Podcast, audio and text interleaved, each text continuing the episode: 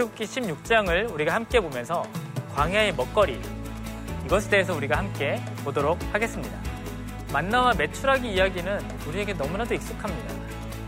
그런데 메추라기 이야기도 그냥 출애굽기 16장 이 부분만 보고 우리가 넘어갈 수 있지만 다른 곳을 함께 살펴봄으로써 그것이 가지고 있는 의미를 우리가 다시 한번 살펴볼 수 있었습니다. 이 일용할 양식이 신약에서는 그리스도, 그분을 바로 아는 것, 이것을 이야기하고 있지만 또 하나는 오늘날 나에게 필요한 영적인 양식. 이것이 또한 우리에게 필요하다. 또한 그것을 위해서 우리는 적지 않은 시간 투자를 해야 할 필요가 있습니다. 성경의 그 깊이와 넓이, 그것이 얼마나 심오한지 우리는 아직 알지 못하기 때문에 그렇습니다.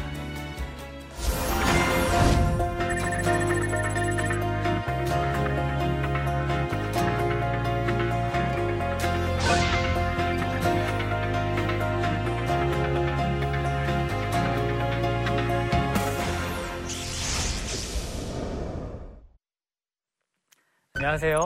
에스라 성경대학원 대학교에서 구역을 가르치고 있는 민경구 교수입니다. 우리는 지난주에 광야의 먹거리, 만나와 매출하게 대해서 함께 살펴보았습니다. 오늘은 다각도로 보는 10계명, 네, 계명에 대해서 함께 은혜를 나누는 시간들이 되었으면 좋겠습니다. 오늘의 포인트를 말씀드리겠습니다. 첫 번째는 율법의 정신 이해하기. 그리고 두 번째는 십계명 바로 이해하기. 자, 이 두 가지 이 포인트를 가지고 우리가 함께 보도록 하겠습니다. 자, 첫 번째로 출애굽기 20장인데요. 자, 십계명 하면은 우리가 너무나도 잘 알고 있는 본문입니다. 이것이 등장하고 있는 첫 번째는 출애굽기 20장입니다. 자, 그런데 십계명 자, 여러분은 십계명에 대해서 어떻게 알고 계시나요? 오늘은 십계명 그 계명 자체에 대해서 본다기보다는 십계명이 가지고 있는 특성 그리고 우리가 가지고 있는 십계명과 다른 십계명 혹시 들어보셨습니까? 네, 함께 보도록 하겠습니다. 첫 번째부터 네 번째 이 계명을 이야기를 하면서 하나님과 사람과의 그런 관계에 대한 계명이다라고 이야기를 하고 있고요. 내 부모를 공경하라. 여기부터 시작해서 마지막 열 번째 계명까지 이것을 사람과 사람 사이의 계명. 그래서 대인 관계에서 주어지는 계명이다라고 이야기를 합니다. 자, 그렇다면은 가톨릭에서 이야기하고 있는 십계명은 어떨까요? 가톨릭에서는 하나님과 인간에 대한 그런 계명이 1계명부터 3계명까지 등장을 하고요. 4계명부터 10계명까지 사람과 사람 사이의 그런 관계에 대해서 이야기를 하고 있다는 것입니다. 자, 그러면은 왜 이렇게 차이가 날까요? 첫 번째와 두 번째 이 계명이 제 1계명 안에 들어가 있습니다. 그래서 카톨릭에서는 하나님 한 분을 흠숭하여라, 하나님 한 분만을 섬겨라 라고 이야기를 하면서 그 섬기는 그 방법 중에 하나로서 우상을 만들지 말고 그것에게 절하지 말라. 이러한 내용이 지금 포함되어 있다는 것입니다. 두 개가 하나가 됐는데 어떻게 그러면은 카톨릭에서는 10개의 계명이 될 수 있을까요? 잘 보시면은 내 이웃의 재물을 탐내지 말라라고 하는 이 부분을 카톨릭에서는 지금 두 개로 확장하고 있는 것을 볼 수 있습니다. 개신교와 카톨릭 여기에서도 분명한 좀 차이가 드러나고 있는 것 같습니다. 자, 이제 10계명 이 안으로 조금 들어가 보도록 하겠습니다. 첫 번째로 우리는 율법의 정신에 대해서 함께 좀 볼 필요가 있습니다. 자, 출애굽기 20장은 10가지 계명을 담고 있는 그런 본문이기도 합니다. 하지만 또한 이 출애굽기 20장의 특징 중에 하나는 뭐냐면요. 율법이 처음 등장하는 본문이다라고 하는 것입니다. 이것이 출애굽기가 가지고 있는 아주 독특한 것입니다. 율법에는 아주 다양한 이런 법들이 등장을 하는데요. 십계명이 가지고 있는 아주 독특한 그 특성이 있는데 예를 들어서 이 교회에서는 잘 이야기하고 있지 않지만 언약 법전이라고 하는 것이 있습니다. 이것이 뭐냐면은 출애굽기 20장 22절부터 23장까지 이것을 가지고 이제 언약 법전을 이야기를 하고요. 그리고 출애굽기 24장 한 6절, 7절 거기 보시면은 언약의 책이라고 성경에서 등장을 하고 있습니다. 이것을 근거로 해서 우리는 언약 법전이라고 하는 이제 굉장히 독특한 전문적인 용어를 쓰기도 합니다. 또 하나는 우리가 잘 아는 것처럼 레위기에 보시면은 제사법이 등장을 합니다. 너희는 어떻게 어떻게 제사를 드려야 한다. 그리고 또 하나는 성결법전이라고 하는 것이 있는데요. 이 성결법전은 레위기 17장부터 26장까지 어, 이스라엘 백성들에게 거룩함을 요구하는 것, 이것이 바로 성결 법전입니다. 자, 이, 이런 수많은 법들이 등장을 하는데 이런 법들과 십계명과의 어떤 차이가 있느냐? 자, 십계명은 하나님께서 직접 쓰신 것, 하나님이 직접 손수 쓰신 것으로 성경은 기록하고 있다라고 하는 것입니다. 우리가 일반적으로 모세 오경에 대해서 이야기를 할 때 그 모세 오경의 저작 혹은 그것의 이제 권위를 우리는 누구에게로 돌리고 있냐면은 모세에게로 돌리고 있습니다. 하지만 요 십계명만큼은 조금 다릅니다. 왜 그러냐면요. 바로 이것 때문에 그렇습니다.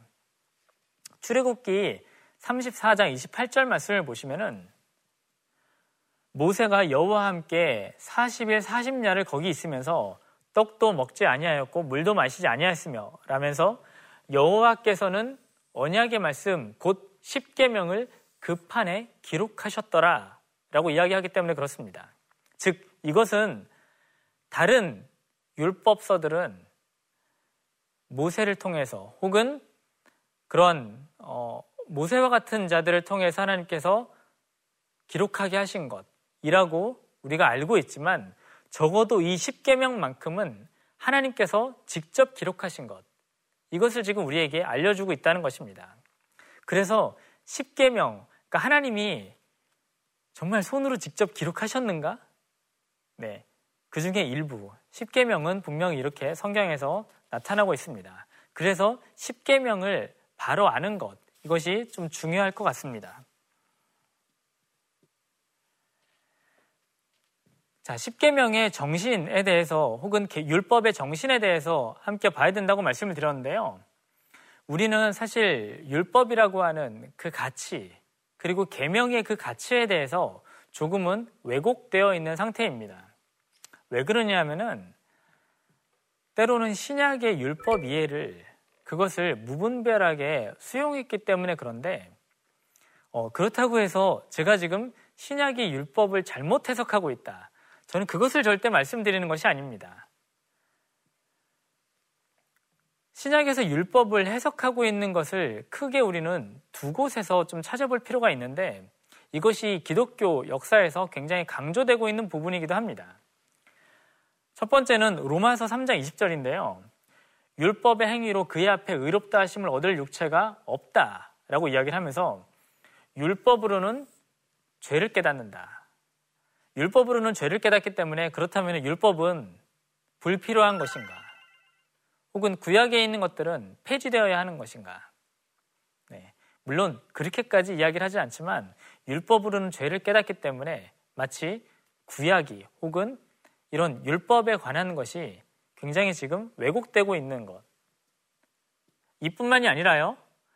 갈라디아서 2장 16절을 보시면은 사람이 의롭게 되는 것은 율법의 행위로 말미암는 것이 아니다 라고 이야기를 하고 있고 오직 그리스도를 믿음으로 말미암는 줄을 우리가 알므로라고 이야기를 합니다. 이 로마서 3장과 갈라디아서 20장에서 이야기를 하고 있는 것은 우리가 잘 알고 있는 이신칭이라고 하는 것입니다. 그래서 믿음으로써 의롭게 된다. 이것을 이야기를 합니다. 사도 바울만 이것을 이야기를 한 것이 아니라 또한 루터도 마찬가지로 이것을 강조했습니다. 그래서 술라피데라고 하는 것으로 설명했습니다. 이러한 본문들은 율법을 격화시키려고 하기보다는 이것은 그리스도를 통한 믿음, 그리고 그리스도를 믿는 믿음 이것을 강조하고 있는 것인데 상대적으로 율법의 의미를 사실은 굉장히 우리는 약화시키는 것으로 이해했다는 것입니다. 과연 율법이 그것을 이야기하고 있는 것인가? 우리는 성경을 통해서 한번 살펴볼 필요가 있습니다.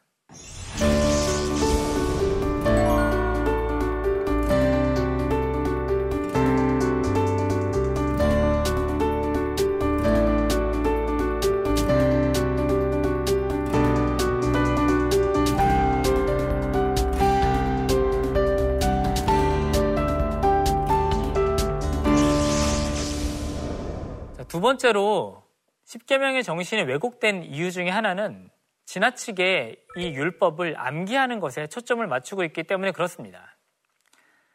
출애굽기 20장에는 서문이 등장합니다. 그런데 십계명은 출애굽기 20장에만 등장하는 것이 아니라 신명기 5장에도 등장합니다. 출애굽기 20장 2절에 보시면은 나는 너를 애굽 땅 종되었던 집에서 인도하여 낸 내 하나님 여호와니라 이렇게 이야기를 하고 있습니다. 마찬가지로 신명기 5장 6절을 보시면은 나는 너를 애굽 땅 종되었던 집에서 인도하여 낸 내 하나님 여호와라. 거의 차이가 없다는 것을 우리가 알 수 있습니다. 자, 여기에서 중요한 것은 뭐냐면요. 인도하여라고 하는 표현입니다. 이것을 다른 말로는 혹은 출애굽기 다른 본문에서는 어떻게 기록이 되어 있냐면은 출애굽기 6장 6절을 보시면은 그러므로 이스라엘 자손에게 말하여 이르기를 나는 여호와라 내가 애굽 사람의 무거운 짐 밑에서 너를 빼내며 그들의 노역에서 너희를 건지며 편팔과 큰 심판들로서 너희를 속량하여 자, 이처럼 출애굽기 6장에서는 속량이라고 하는 표현으로 우리에게 알려주고 있습니다. 그렇다면은 서문에서 이야기하고 있는 너희를 인도했다라고 하는 이것은 무엇을 이야기를 하는 걸까요? 바로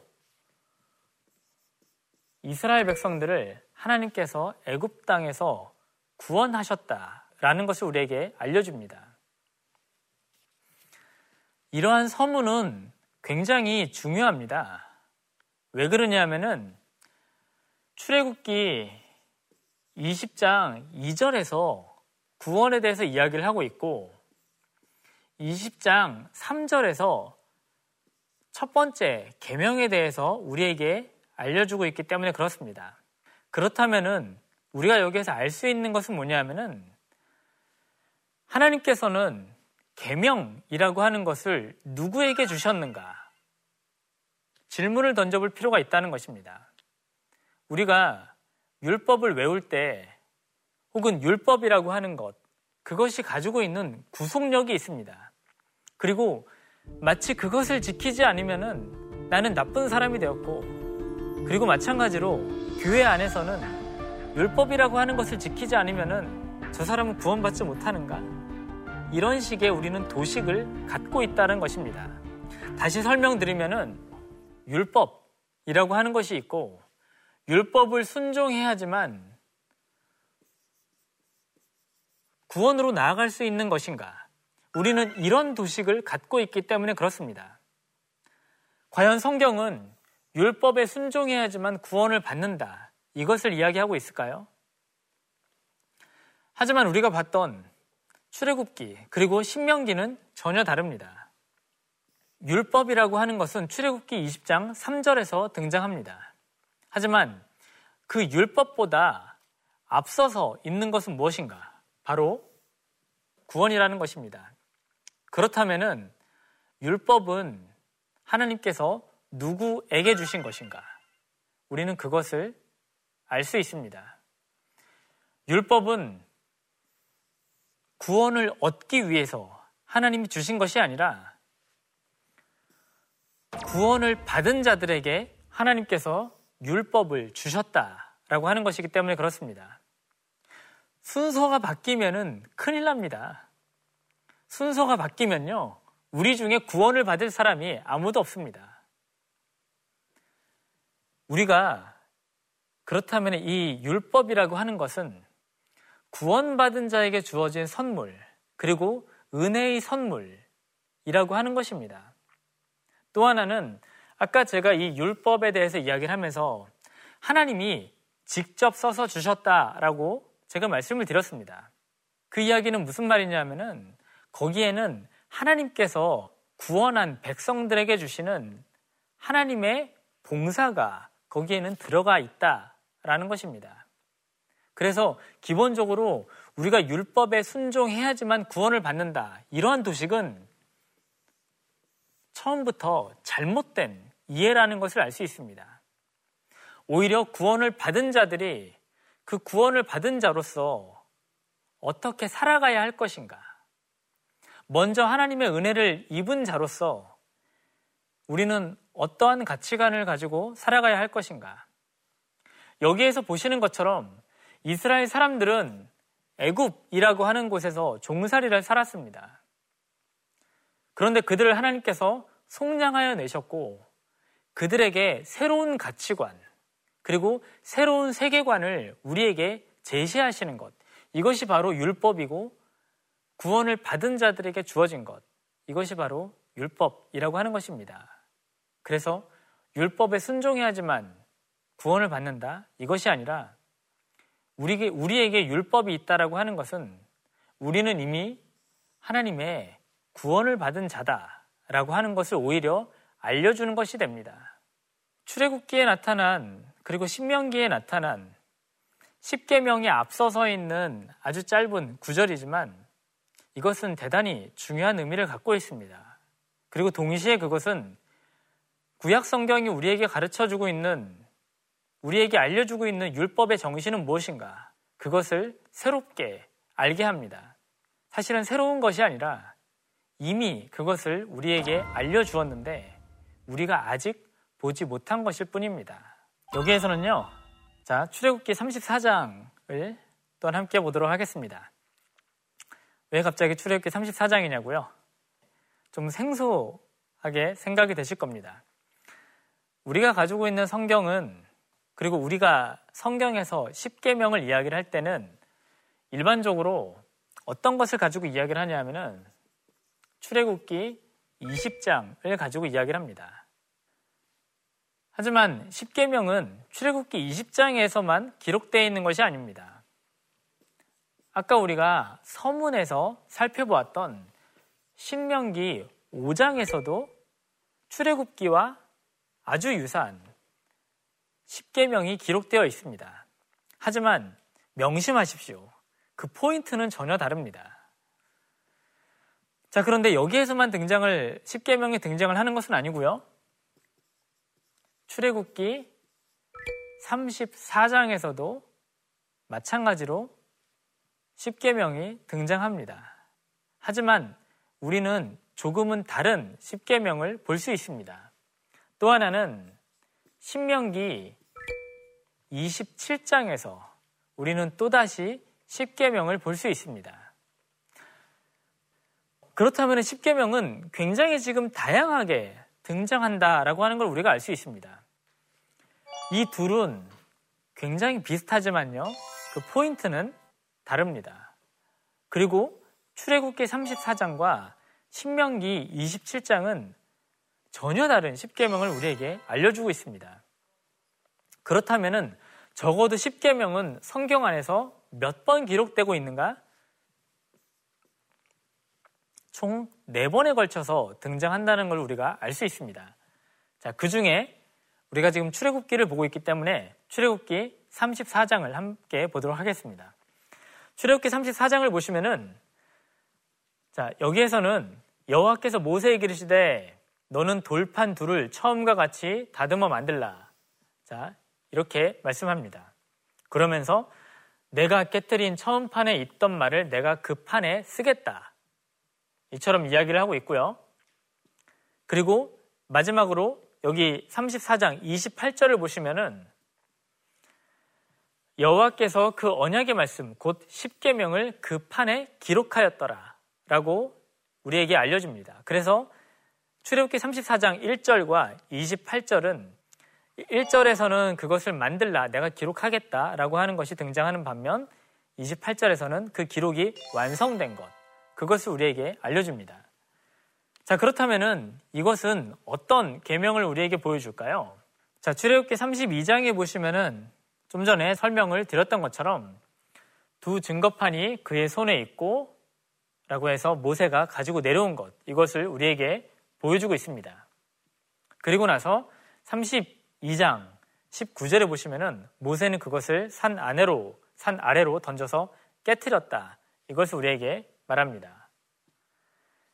자, 그리고 나서 출애굽기 34장 6절부터 7절까지는 서문이라고 하면은 제가 여기에다가 넘버링을 했습니다. 1계명부터 이제 쭉 이렇게 등장을 하는데 우리에게 여기에서 익숙한 그런 것들도 있습니다.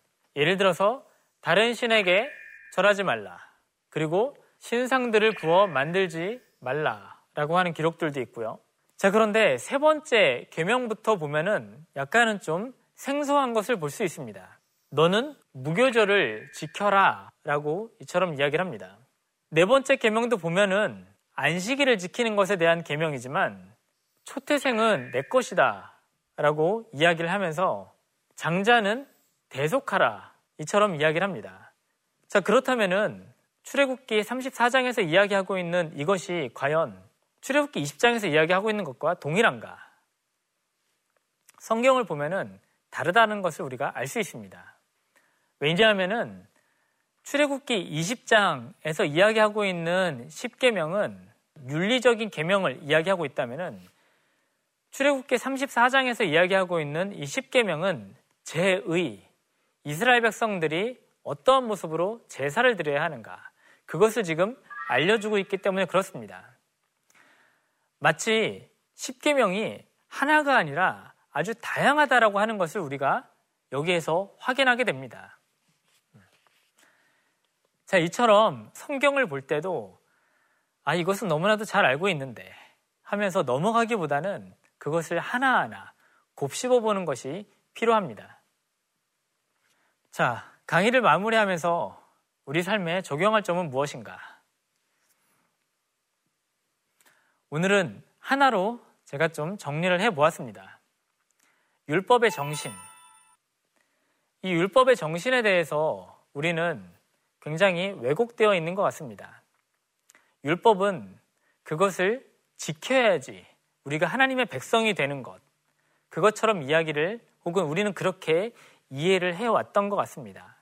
하지만 오늘 우리가 출애굽기 그리고 신명기에 나타난 서문을 함께 보면서 율법은 그것을 지켜야지 구원을 받는다. 이것을 이야기를 하는 것이 아니라 오히려 구원받은 자들로서 그들은 어떻게 살아야 하는가. 하나님께서는 그것을 우리에게 보여주시고 또 하나는 그 율법에는 하나님의 봉사, 하나님의 백성을 향한 하나님의 봉사가 들어가 있다라고 하는 사실입니다. 그렇기 때문에 율법은 우리에게 너무나도 소중한 것이고 그리고 가장 귀한 것 중에 하나입니다. 한 가지를 더 말씀을 드리면 이 율법에 대해서 올바로 이해하게 되면은 구약에 있는 다른 성경들, 예를 들어서 예언서 혹은 성문서, 그리고 또한 신약까지도 그것을 이해하는데 굉장히 풍성해질 것 같습니다. 율법의 정신을 바로 아는 그런 저와 여러분들이 되기를 바랍니다. 자, 오늘 우리가 율법의 정신을 바로 아는 것에 대해서 함께 보았습니다. 다음 시간에는 우리가 10계명을 하나하나 보면서 또한 말씀을 나누도록 하겠습니다. 감사합니다.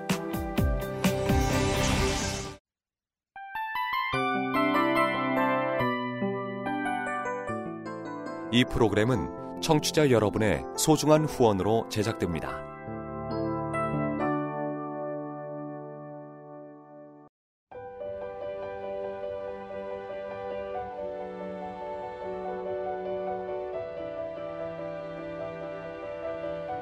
세상에는 수많은 교회들이 있지만 더 깊이 있는 말씀 강해를 찾기 위해 크기로만 교회를 선정하지 않습니다.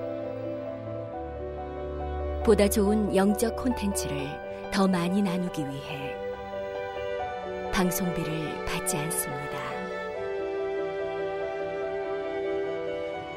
1년 365일 복음만 전하고 싶어서 우리는 광고를 하지 않습니다. 온누리의 복음을 땅끝까지 CGN TV와 함께 땅끝 성교사가 되주세요